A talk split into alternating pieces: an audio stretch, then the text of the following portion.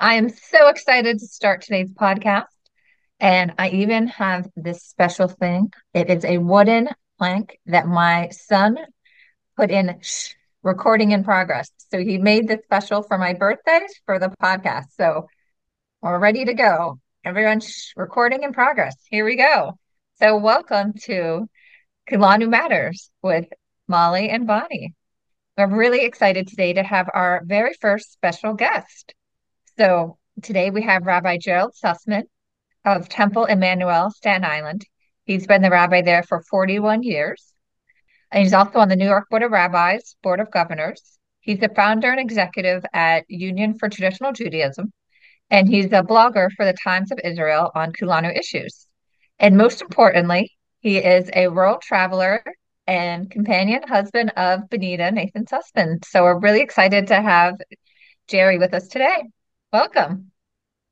Thank you. For 47 years, you should say. And I want to say happy birthday, Molly. But you told a story about your your son's birthday present. I have a joke to begin with. The topic of this podcast is origins. And uh, he is here's the joke. The kid goes to his parents and says, Mommy and Daddy, where am I from? And the parents begin to think, uh oh, it's time to tell him about the birds and the bees. And the kid says, But Mommy, I thought we were from Philadelphia. That's the joke. So, our origin stories are something that um, everybody has them. I mean, historically, our Jewish origin comes from the Torah and the creation of the world in Adam and Eve. Uh, in some Asian communities, they believe that their origins come from spiders or from some other place. I know I know American Native people relate to a totem pole, which somehow tells the story of their origins. And our communities around the world, I mean, Kulanu deals with three groups um, returning, emerging, and isolated communities. And the returning groups all have very interesting origin stories. And that's why I brought my husband, the dear Rabbi Gerald Sussman uh, to come, who's really an expert more on this topic than I am, to talk about some of the origin stories. Yes, I'm excited to learn more today. And first, we wanted to start with the Lemba of Zimbabwe. So, Rabbi Sussman, can you share a little bit about um, that topic for us? Well, the Lemba are one of the most interesting groups in that a lot of work has been done regarding their origin. The Lemba live in Zimbabwe, South Africa, Malawi, but the main community is actually the largest one, I believe, is in Zimbabwe.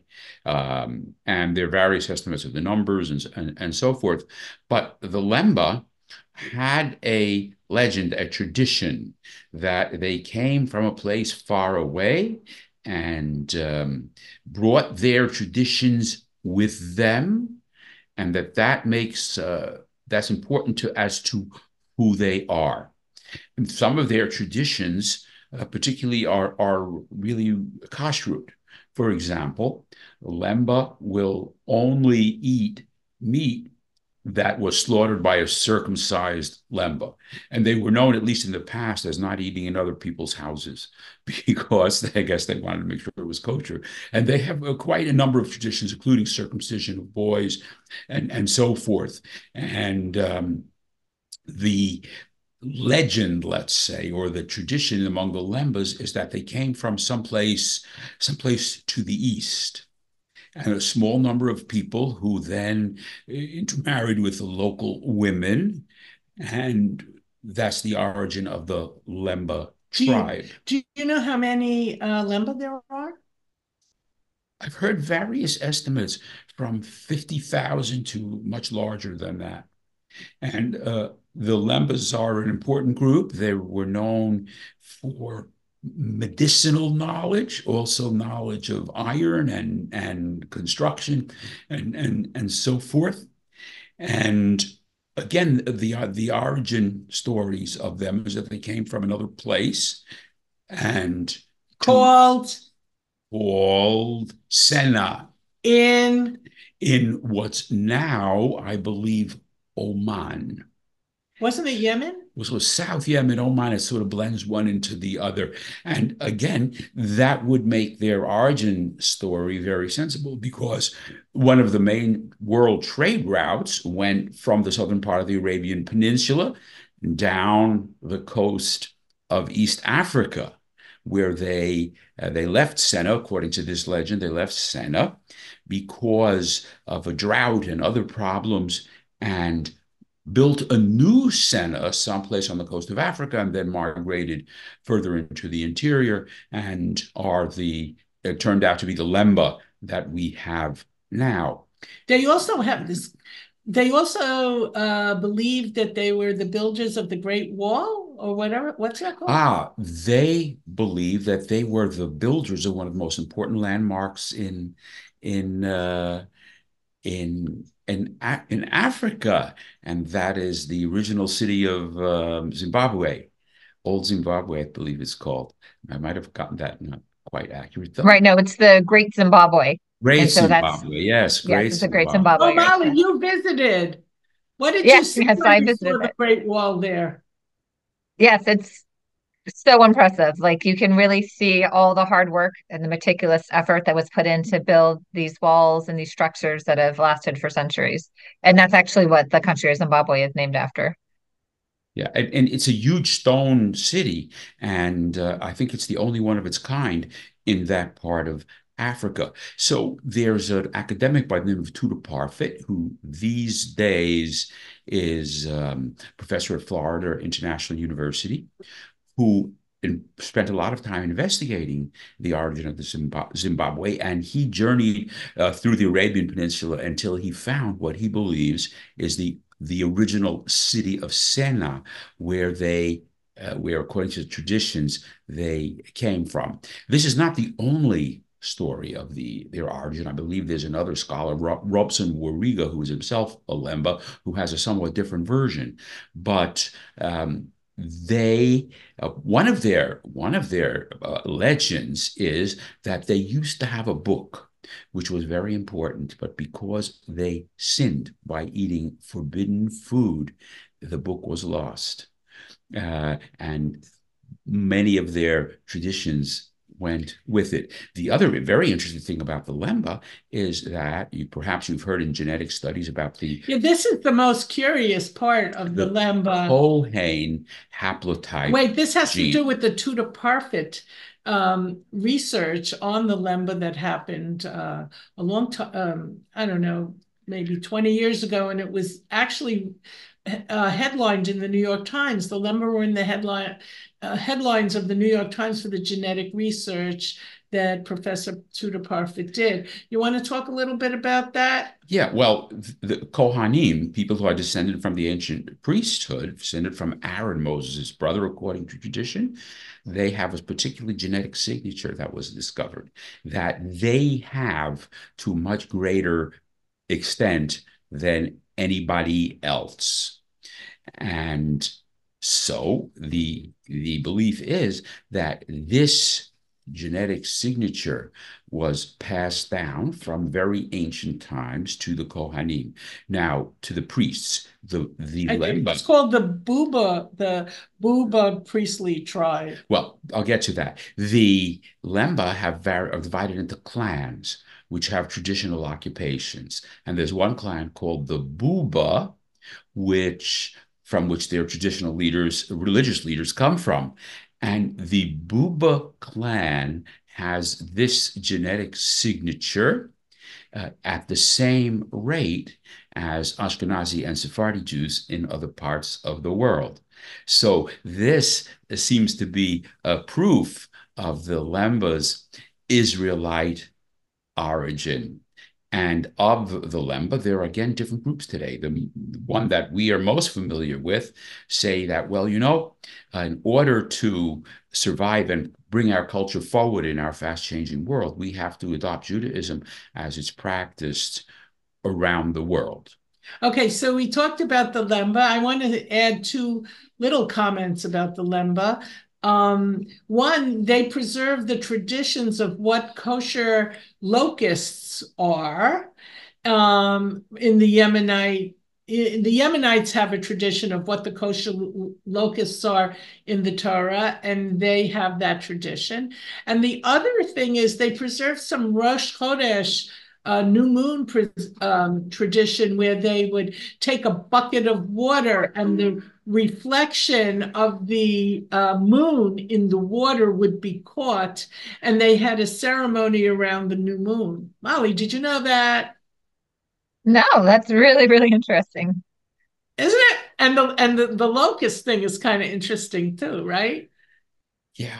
Okay, so let's move on to the the Igbo of Ni- Nigeria. You tell us Igbos, about the Igbo? The, Igbos or Igbos, as they're sometimes called in Nigeria. Well, that's a very large group. It's one of the three main ethnic groups in Nigeria. The low estimate I've seen of their population is 15 million, 30, 30 million, 30, 30 million, like which is around double the population of all the rest of the people who say they're Jewish in the world.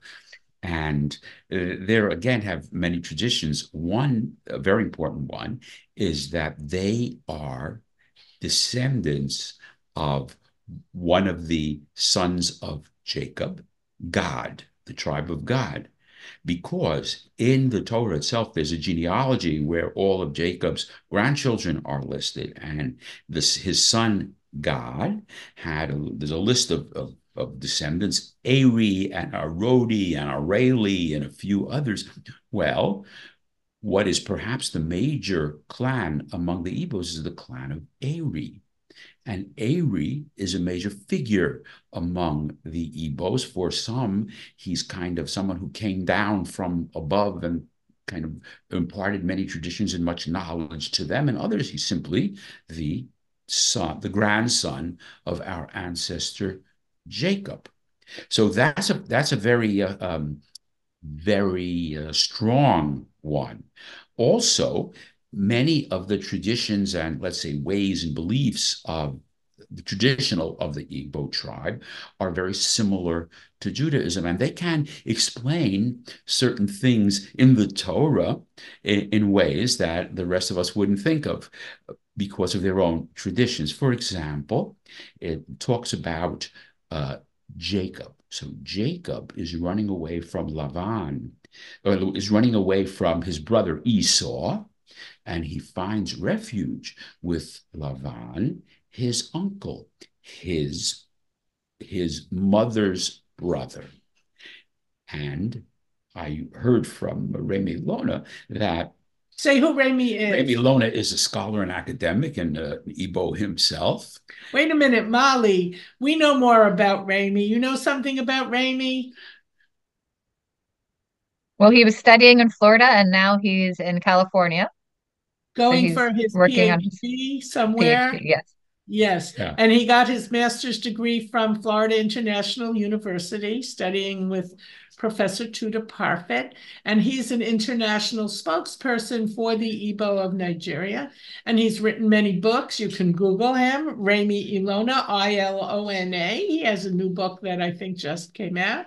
And you can buy it on Amazon. Okay, Rabbi Sussman. Well, I once heard him say that, you know, there's the story of how Jacob cheats his brother Esau out of the birthright and, and so forth. And then he runs away to his mother's brother Lavan and lives there for many years and then eventually returns and faces Esau.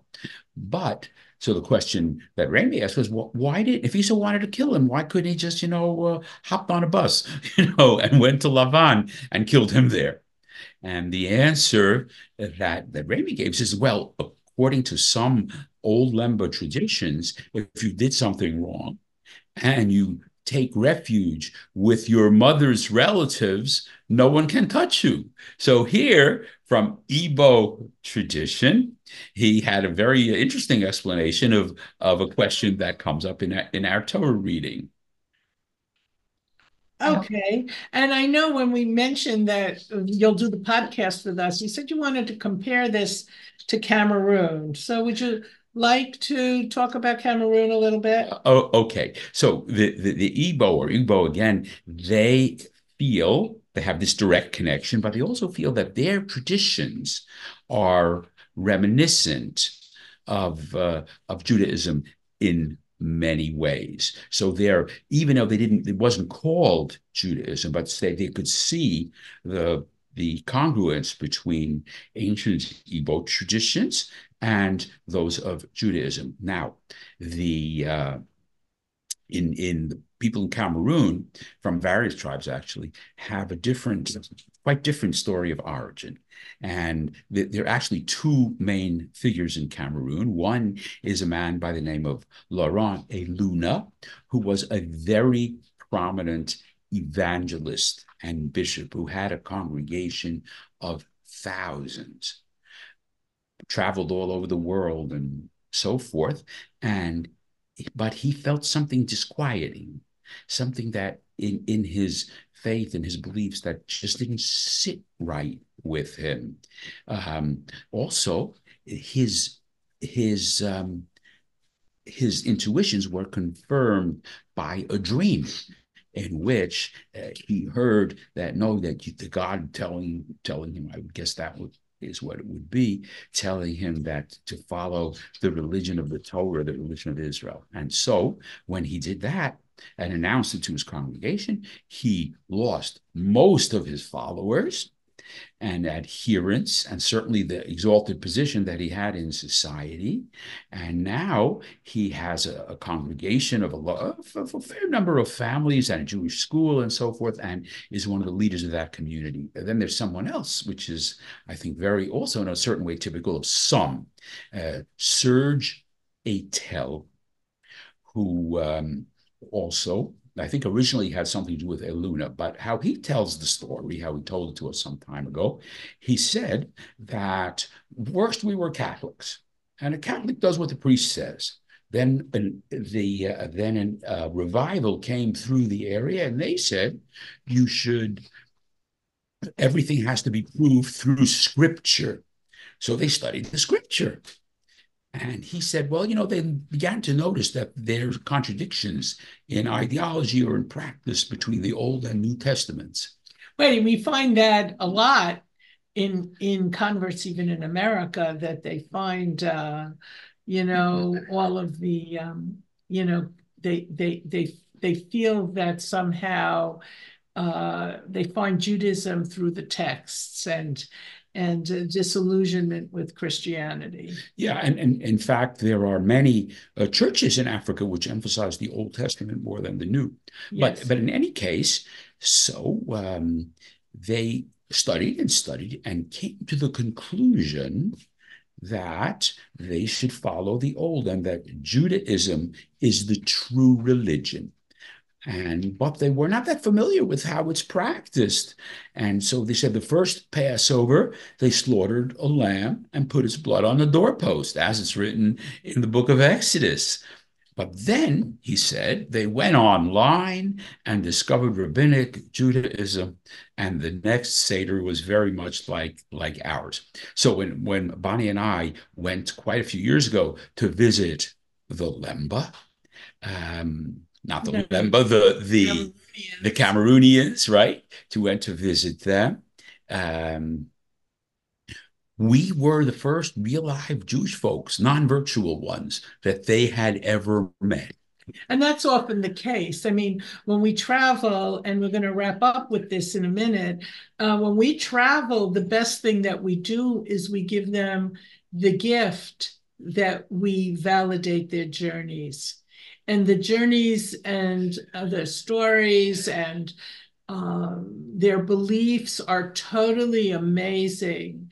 And it's so it's such an honor and humbling experience to meet with these groups. And for me it turned into a sense of responsibility. And that's how i became a volunteer at kulanu.